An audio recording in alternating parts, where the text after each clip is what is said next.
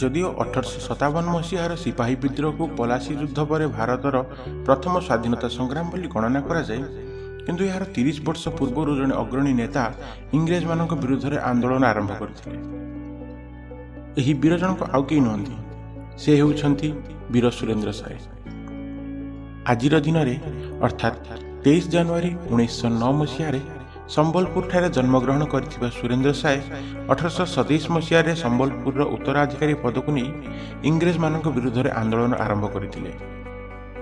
ସୁରେନ୍ଦ୍ର ସାଏଙ୍କ ଅନୁଗାମୀମାନେ ଧନୁସର ଧରି ଗରିଲା ଯୁଦ୍ଧରେ ଇଂରେଜମାନଙ୍କୁ ଅସ୍ତବ୍ୟସ୍ତ କରି ପକାଇଥିଲେ।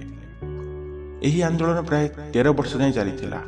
ଉଣେଇଶହ ଚାଳିଶ ମସିହାରେ ସୁରେନ୍ଦ୍ର ସାଏ ଇଂରେଜମାନଙ୍କ ହାତରେ ବନ୍ଦୀ ହେବାରୁ ଏହି ଆନ୍ଦୋଳନର ଜବନିକା ପଡ଼ିଥିଲା।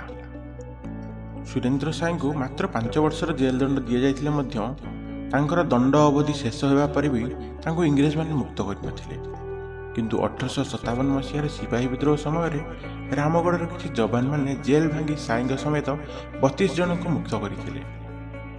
ସତର ବର୍ଷ ପରେ ମୁକ୍ତ ହୋଇଥିବା ସାଇଙ୍କୁ ଧରେଇ ଦେବା ପାଇଁ ଇଂରେଜ ସରକାର ସେ ସମୟରେ ଦୁଇଶହ ପଚାଶ ଟଙ୍କାର ମୁଣ୍ଡ ଜାମିନ ମଧ୍ୟ ରଖିଥିଲେ।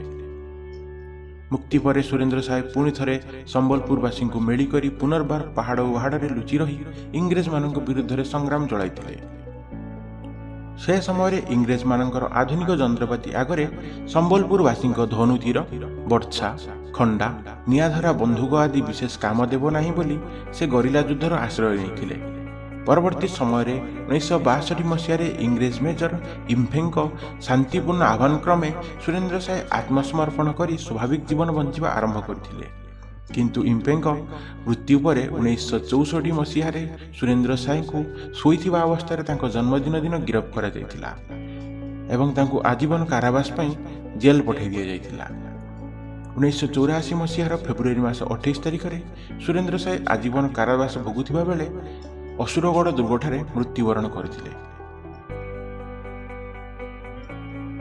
ଆଜି ତାଙ୍କ ଜନ୍ମଦିନ ଅବସରରେ ଆମେ ତାଙ୍କୁ ଗଭୀର ଶ୍ରଦ୍ଧାଞ୍ଜଳି ଜ୍ଞାପନ କରୁଛୁ।